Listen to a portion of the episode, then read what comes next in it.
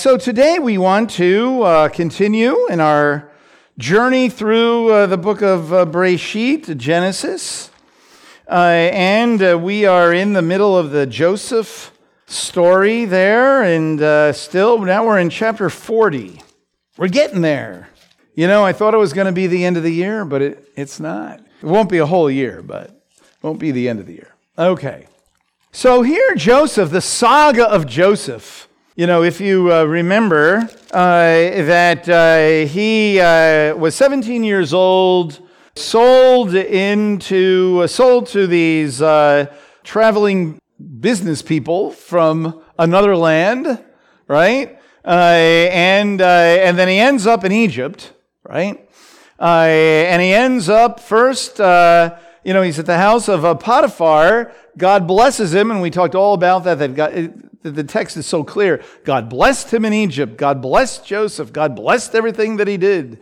And he was the overseer of Potiphar. And does anybody remember what Potiphar's job was? We talked about that a little bit. This is a little anecdotal thing. Cook. That's what it was. No, cook. Not the baker, and not the not him either, and not the cupbearer, but cook. That's actually what the word means in Hebrew. So it was like the kitchen staff. Who played this very important role in Egypt. Very interesting. Okay. So anyway, Joseph is doing well, but he's enticed, right? Potiphar's wife basically accuses him of sexual impropriety, right? And things had been going so well, and now he is in prison, right? He's in jail. And he's there with the baker and the cupbearer. He wasn't really like a butler. You know what I mean? Butler. You know what I mean? Okay? The cupbearer, see, these people play very important roles, right? Because there's a lot of intrigue in ancient Egypt. Right? And if you really wanted to kill the king, what did you do? Poison his food somehow. His food or his drink. And so, isn't it interesting?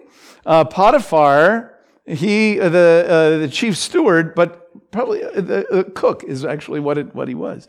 Or chief over the cooks or something like that. You have then the baker and the cupbearer. But the point is here in chapter 40 that Joseph is in this prison, and in the prison, which was probably more like a house arrest, He is there with these people. Now, these are not the dregs of society in prison. These are people like real close to the king who are in prison, And so it was that kind of atmosphere. But even there, Joseph is blessed. God is at work in his life. Now, so what's the purpose of this chapter? It's kind of an interlude a little bit. In that he's not yet with Pharaoh. Okay? And he is not yet with his brothers again. But he's languishing in this, jail situation, this imprisonment, this confinement situation. We learn a lot about Joseph being a man of wisdom, right? The interpreter of dreams. And we see also his deportment and his demeanor. It's very, very interesting how he handles himself here. So we learn a lot about him. So let's just read all 23 verses and talk about it. Then it came about after these things, the cupbearer and the baker for the king offended their lord, the king of Egypt. And Pharaoh was furious with his two officials, the chief cupbearer and chief baker. So he put them in confinement in the house of the captain of the bodyguard, in the jail, the same place where Joseph was imprisoned. And the captain of the bodyguard put Joseph in charge of them and he took care of them, and they were in confinement for some time. Now, we don't know how long this sometime is, but what we do know that it was that altogether, when he's going to be with, it's 2 years from the time he's in the prison to the time that he's with Pharaoh. When he's with Pharaoh, he's 30. So that means he's around 28, which means it's been around 11 years since he's been in Egypt. So it gives us a little perspective there. Okay? All right. So here he's in charge. So we see that wherever he is, God is at work in his life, clearly blessing him and giving him these responsibilities. Then the cupbearer and the baker for the king of Egypt, who were confined in jail, both had a dream the same night, each man with his own dream, and each dream with its own interpretation. So this one night, the cupbearer and the baker each have a dream, and they could not interpret it. In ancient Egypt, having these dreams meant something specific about the future, their own personal future or the future of Egypt. It's quite clear, even with Pharaoh. It wasn't like too much pizza last night, you know? It was something very specific. All right, so we see here, when Joseph came to them in the morning and observed them, behold, they were dejected. One of the things we see here, and it's just kind of an interesting observation, is so they were in one place and Joseph was in another place, because he comes in the morning and finds them. So he's not with them all night. It's kind of interesting. So he may have had his own quarters of some sort. Really, just like when he was with Potiphar, having this very special position. Okay? All right. So they're dejected. They need to know what the dream means. They need to know what it means. Okay? But there was no one to interpret the dreams. There was no one to interpret their dreams, so they were downcast. And he asked Pharaoh's officers who were with him in confinement in his master's house, "Why are your faces so sad today?" They said to him, "We have had a dream, and there is no one to interpret it." Then Joseph said to them, "Do not interpretations belong to God? Tell it to me, please." So this is very interesting. Joseph unabashedly testifies about God here in Egypt. And he doesn't just say, "I might be able to help you," but he says interpretations come from God. So here, while he's in this confinement, he testifies about a God. Kind of reminds you of Paul a little bit, you know? There in the beginning of Philippians, when here he's in prison and he sees it as an opportunity. I think the difference, though, is Joseph wasn't thinking about an opportunity to talk about God. It was simply who he was. You know, here I am, and these people have had dreams, and I can interpret them. We know that, don't we? From the very beginning of the story, when Joseph interprets and understands his own dreams, right, about what his future is. And that's always important, by the way, to keep in mind all the way through the story of Joseph. God has revealed to him some important things about his own future. Okay, so that's, in his head. And that's very important. Okay? All right. So he says, "Tell it to me, please." So the chief cupbearer told his dream to Joseph and said to him, "In my dream, behold, there was a vine in front of me, and on the vine were 3 branches, and as it was budding, its blossoms came out, and its clusters produced ripe grapes. Now Pharaoh's cup was in my hand, so I took the grapes and squeezed them into Pharaoh's cup." No time for fermenting, by the way, right? Kind of interesting. "And squeezed them into Pharaoh's cup, and I put the cup into Pharaoh's hand." So he was had this dream about being the cupbearer, about being reinstated. Then Joseph said to him, "This is the interpretation of it. The 3 branches are 3 days. Within 3 more days, Pharaoh will lift up your head and restore you to your office. And you will put Pharaoh's cup into his hand according to your former custom when you were his cupbearer. Okay, so there, that's the answer. All right, very good. Now, Joseph adds a little something here, okay? And this is, and there's a very important lesson in what he adds here. He says, only keep me in mind when it goes well with you.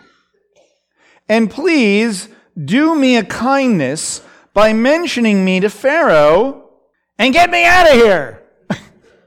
Right? And get me out of this house. For I was in fact kidnapped from the land of the Hebrews. By the way, again, when you read slowly, it's the land of the Hebrews. I thought it was Canaan. Isn't that interesting? He calls it the land of the Hebrews. Good stuff. Okay. And even here, I have done nothing that they should have put me into this dungeon. Now, that's a great little statement that Joseph makes. He is so human, so real. He doesn't say, and praise the Lord, I'm in this prison. And it's, you know, and I'm confined here.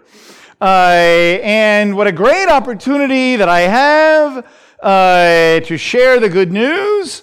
It's all good. No way. He's saying, get me out of here. I don't want to be here. It's frustrating. It's confining. I don't like it. Wow. That's kind of like what he's saying. Don't forget about me. So there's a great lesson to learn in this.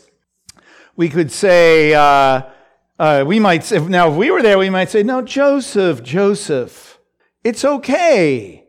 You know, that you're here for a reason, and God is at work in your life. Well, that's true. That wouldn't be a bad thing to say.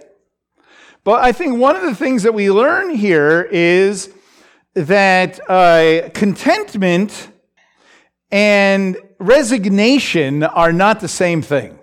That contentment and resignation are not the same thing. Joseph is a godly man. He knows that God is with him, right? So he doesn't, we would not interpret this as feeling abandoned by God, right? And he knows that God is at work in his life. So even though he doesn't say I'm content here, I would say by reading it and the way he's described, he's content in the sense that I'm where I am, and while I'm here, I'm going to serve the Lord. But he does not resign himself to saying, that's it. It's I'm done, right? No. And I think that is, very, very important. Now, contentment is very, very important. Now, Paul, who's in prison, talks about this as well. But I would suggest, this is not a message on Philippians, so I'm not going to talk much about Paul in prison or in Acts, where he's in prison, where we see what's accentuated is how God is using him in the prison. And he talks about contentment. But he also wants to be with the people he's writing to. He also has not resigned himself to say, well, that's it. This is how it is. No, he desired to be, he writes about it, how he desires to be with them. So it's not like Paul would rather be in prison than anywhere else, horizontally speaking. No, but the greatest place to be is where God is using you, certainly.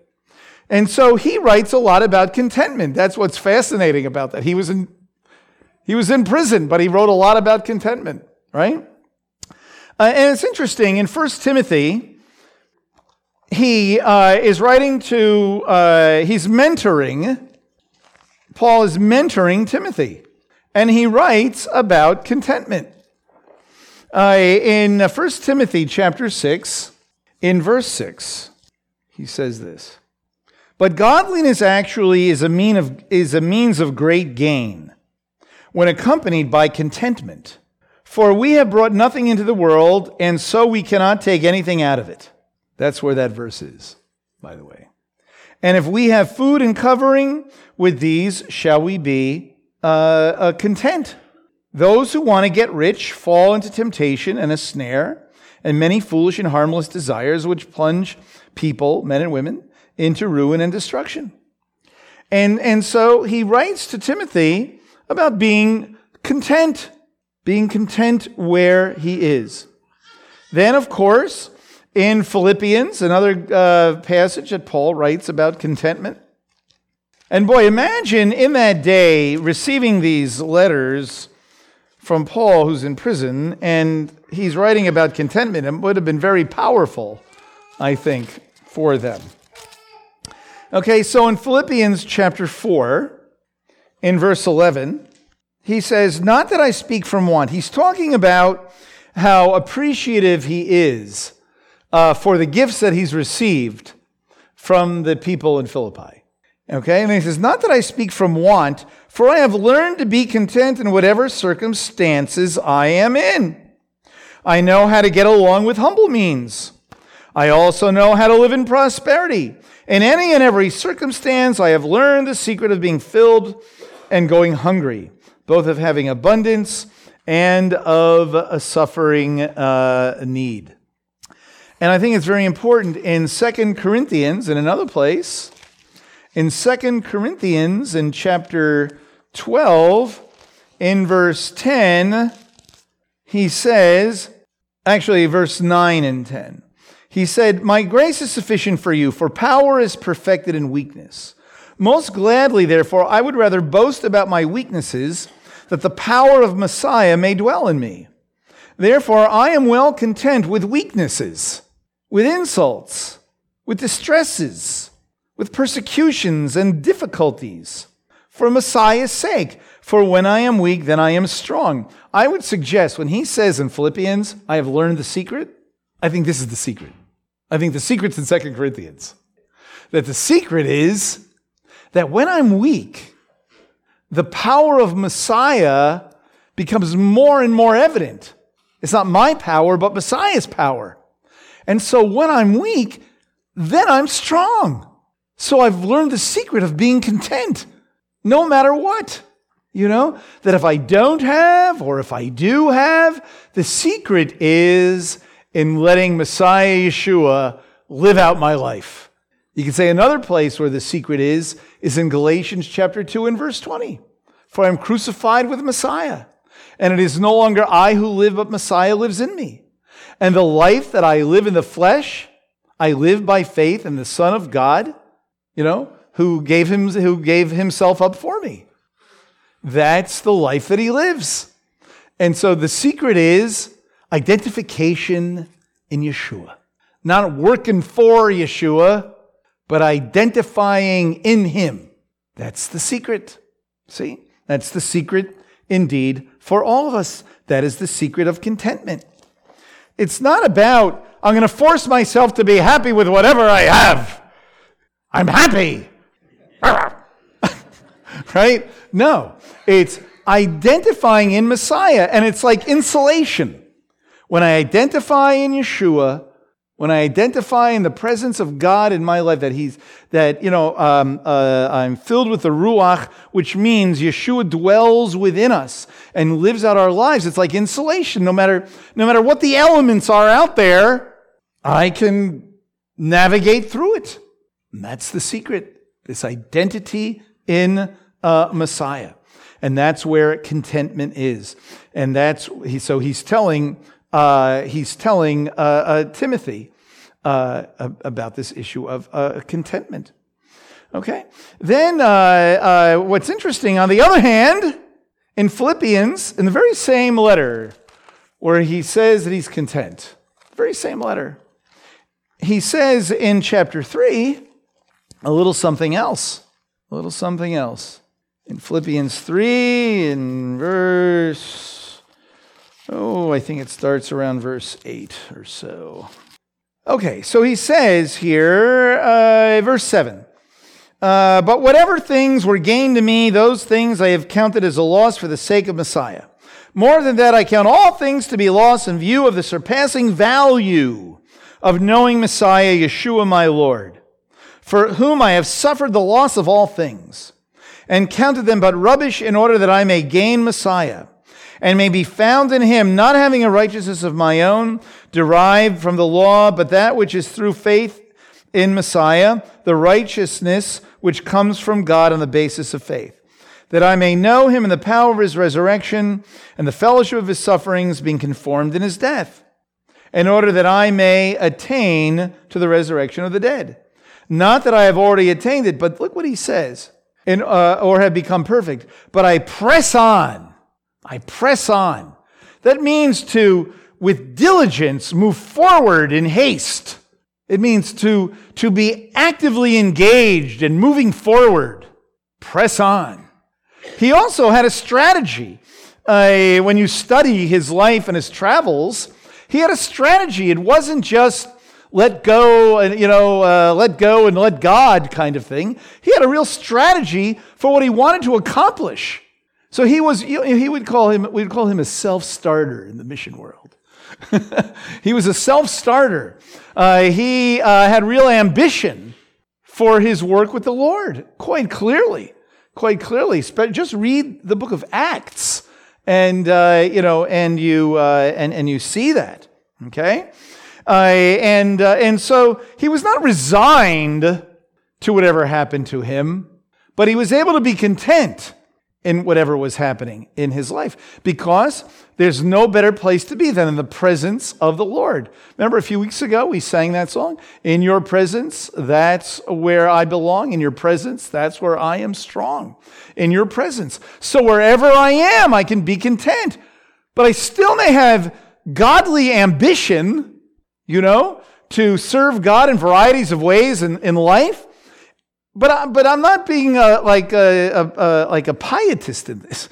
I'm not have ambition for life, ambition to make a difference in the world, ambition to grow and to learn. Ambition means something different when you're 18 years old than when you're 30, and when you're 45, and when you're 60, and when you're 80. It has different meanings because you're in different places in life.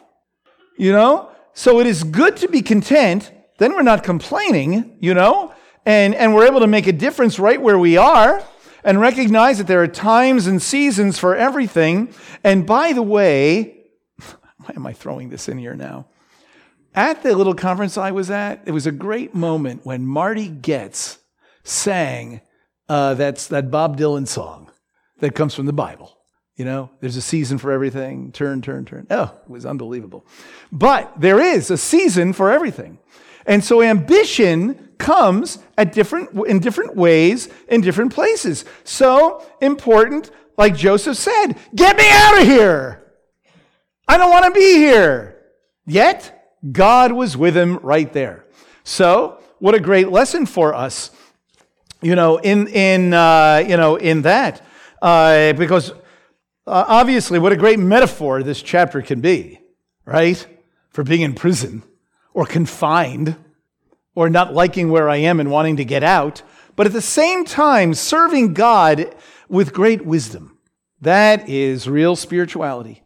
That's where the rubber meets the road.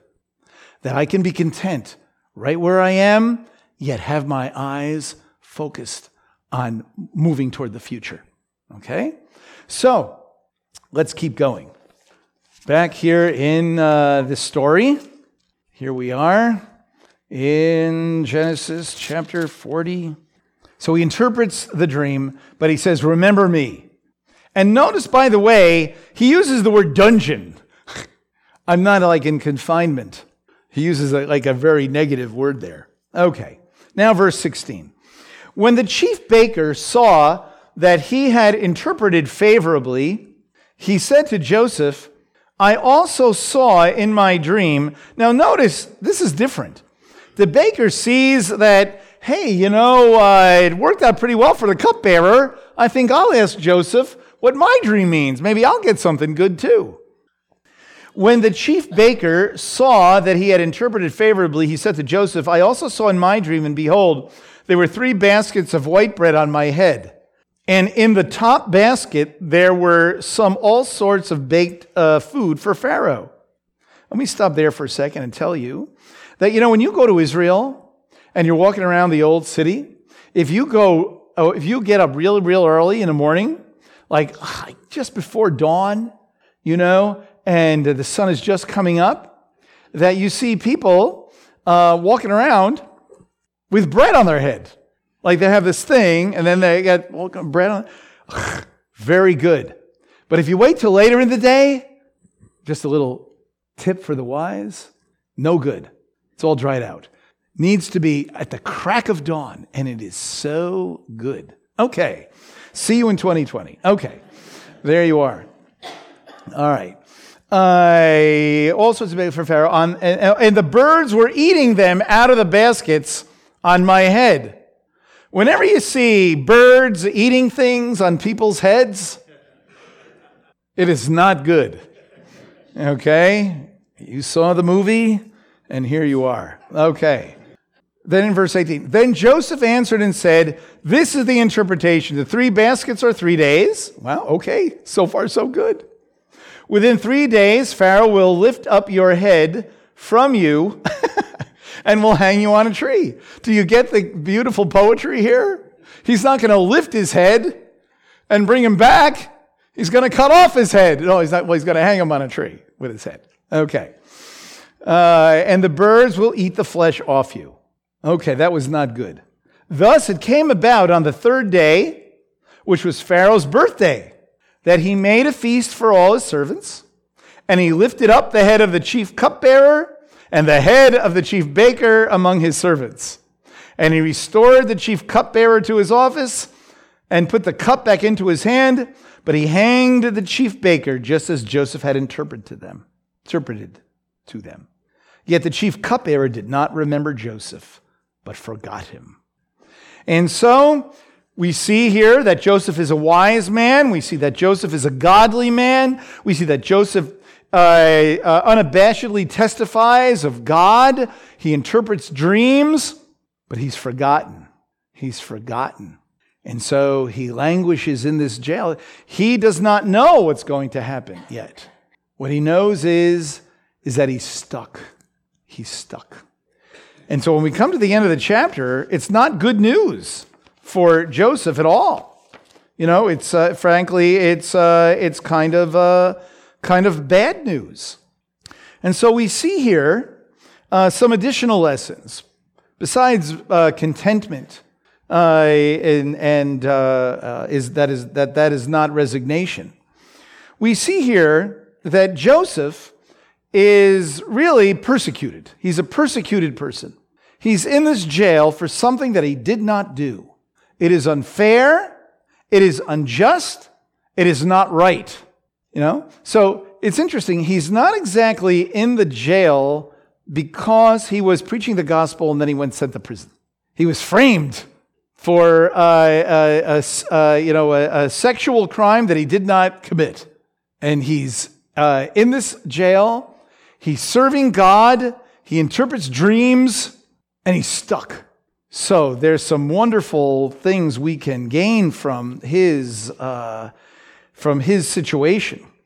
He's misunderstood, he's ignored, and he's forgotten. Yet he does not waver.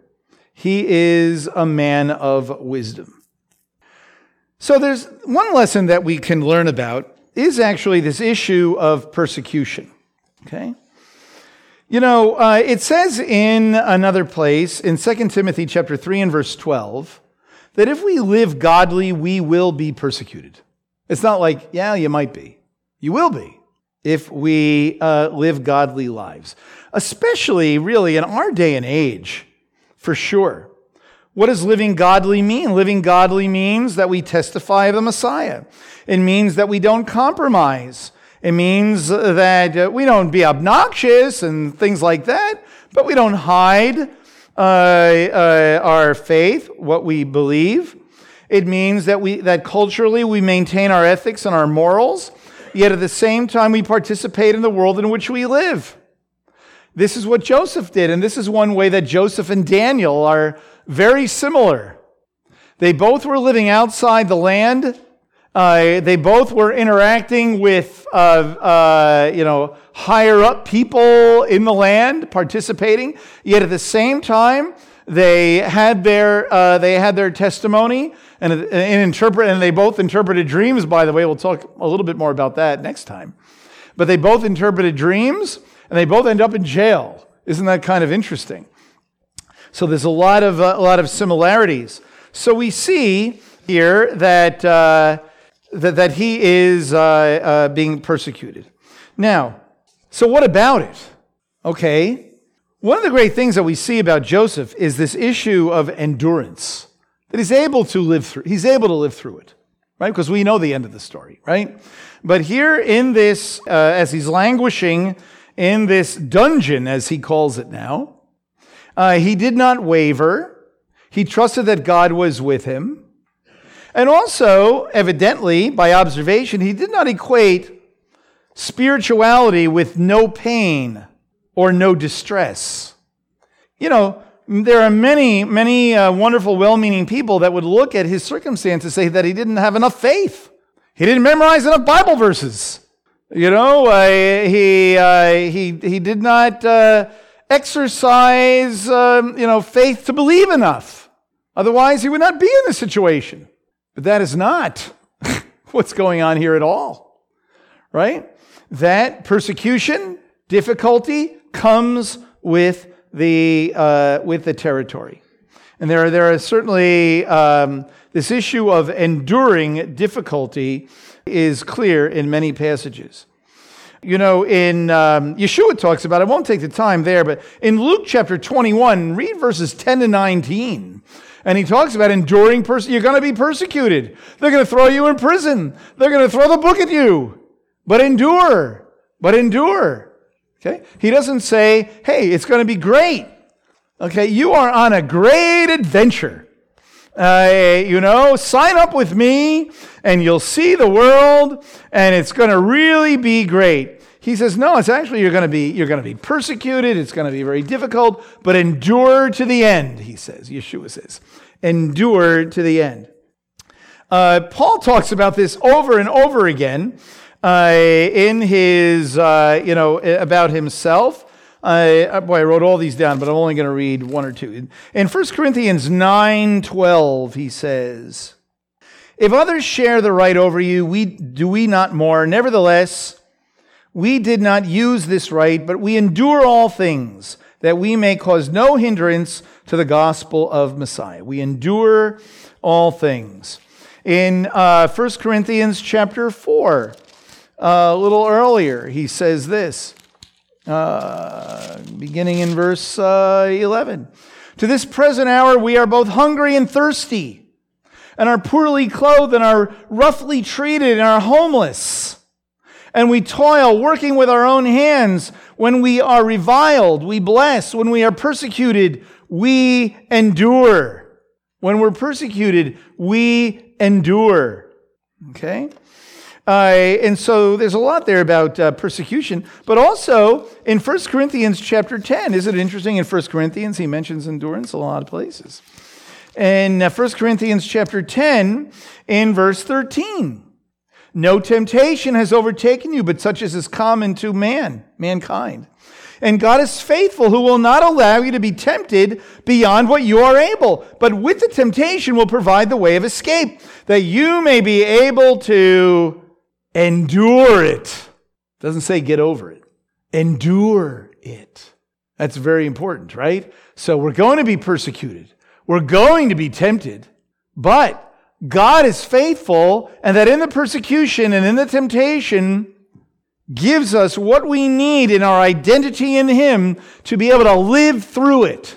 Not skirt around it, not pretend it's not there, but to live through it, endure it. Okay? When Paul is talking to Timothy in 2 Timothy chapter 2, in verse 12, "If we endure, we shall reign with him." If we endure, we shall reign with him. Okay? Endurance to the end. In 2 Timothy 4:5, "But be sober in all things. Endure hardship. Do the work of an evangelist. Fulfill your ministry." Isn't that great? He says endure hardship. That's a great line. It's not endure this particular kind of hardship. Endure hardship. Boy, he's telling it like it is. Who doesn't have hardship, right? Endure it. Endure it. How do you endure it? We endure it in our identity in Messiah. You see, so many of us have been sold a bill of goods. And that is, I'm praying God needs to relieve the situation. That's His job. You know, relieve my situation, make it better. Get me a new job. Get me married. Get me this. Bring me there. I don't like my situation. God's job is to change it. Not necessarily.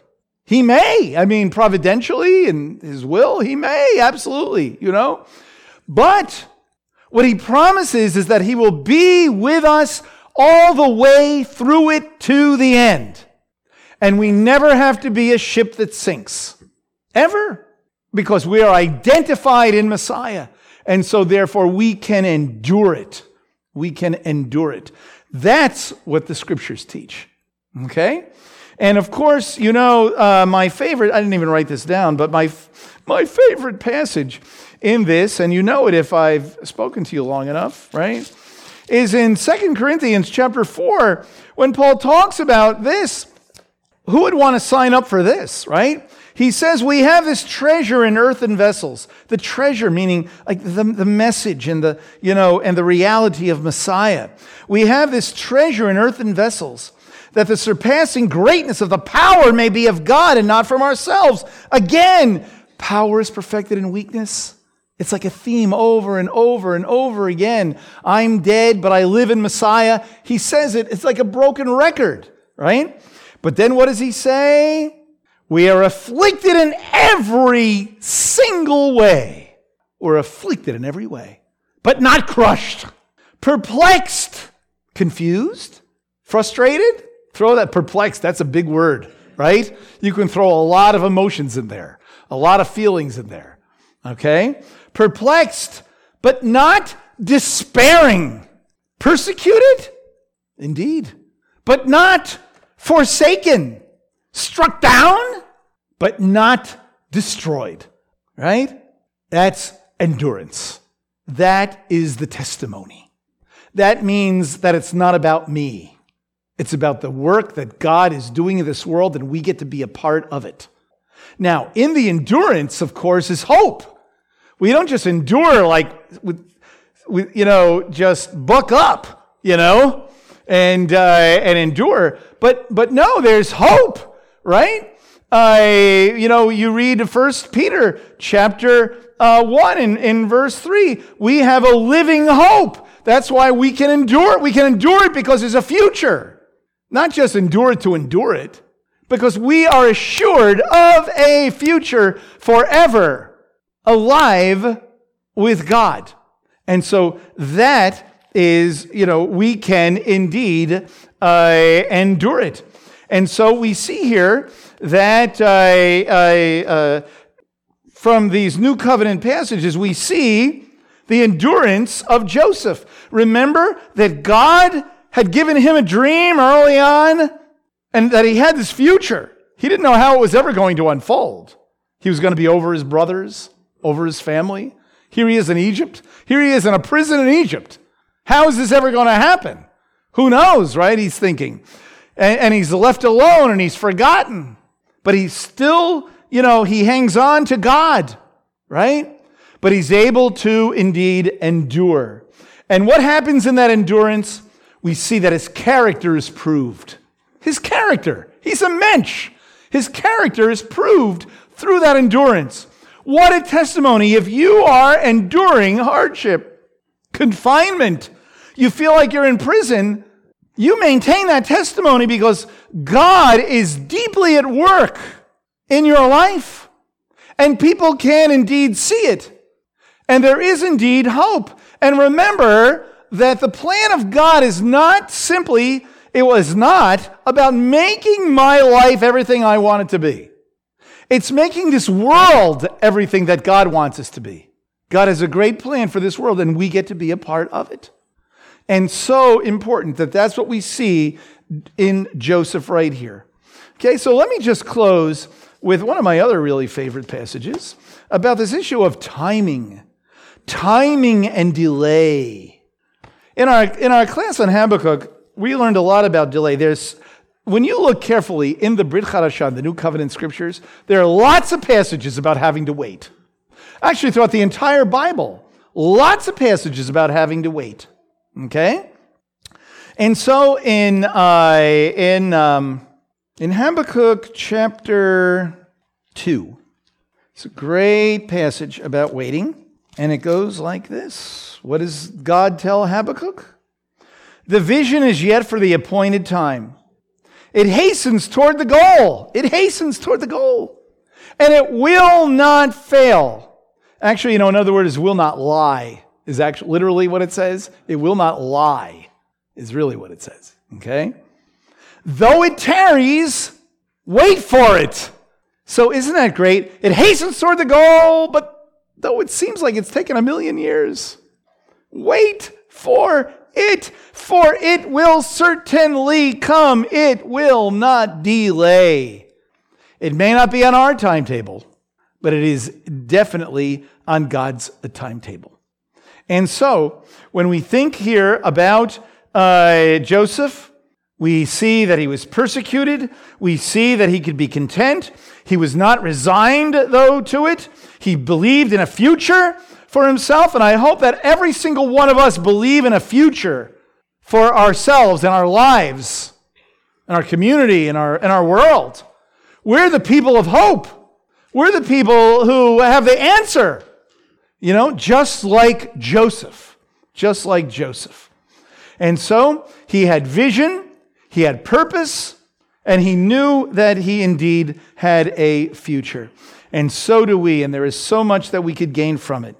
And one last thing I'll just say, and then we'll pray, is that if you're in this in a bad place, you might say, okay, I'll pray more. I would say this. This is just think about passages in the Bible that describe your identity in Yeshua.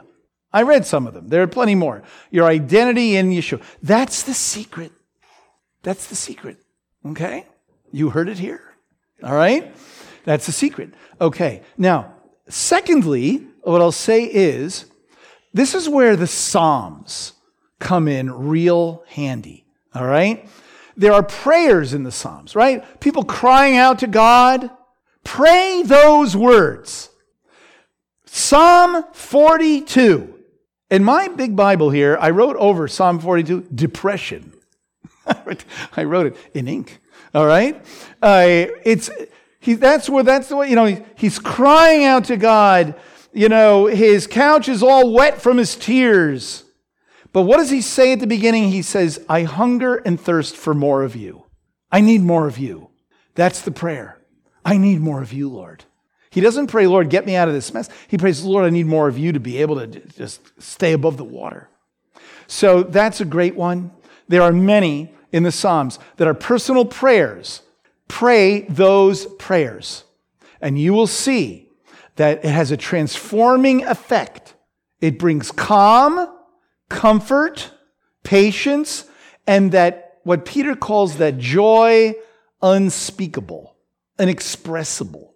Like, you can't even describe it in the midst of, it's like that insulation, you know what I mean? That joy is there regardless of those circumstances.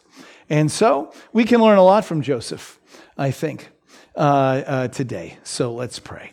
Lord God, we thank you, Lord, for the opportunity, Lord, to see a godly man in a foreign nation languishing in prison, who knows that he has a future but has no idea how it's going to happen. Lord, we're all kind of like that in one kind of way or another, and some of us more so. So, Lord, I do pray, Lord, that we would know that our identity is in you. That is such a great part of the good news in the resurrection of Messiah, in his death and resurrection, that we are identified in him. Lord, thank you, God, that if we have died with him, yes, we shall be raised with him. We are united with him in his resurrection, Lord. And so may we indeed remember that, knowing that. Let us live that way. And Lord, I do pray that you would meet the needs and desires, Lord, of so many here. But Lord, I do pray also that we could be content and not be resigned. Lord, always looking forward, having a vision, purpose, and meaning. Looking forward to that day in the future, we pray in Messiah's name. Amen.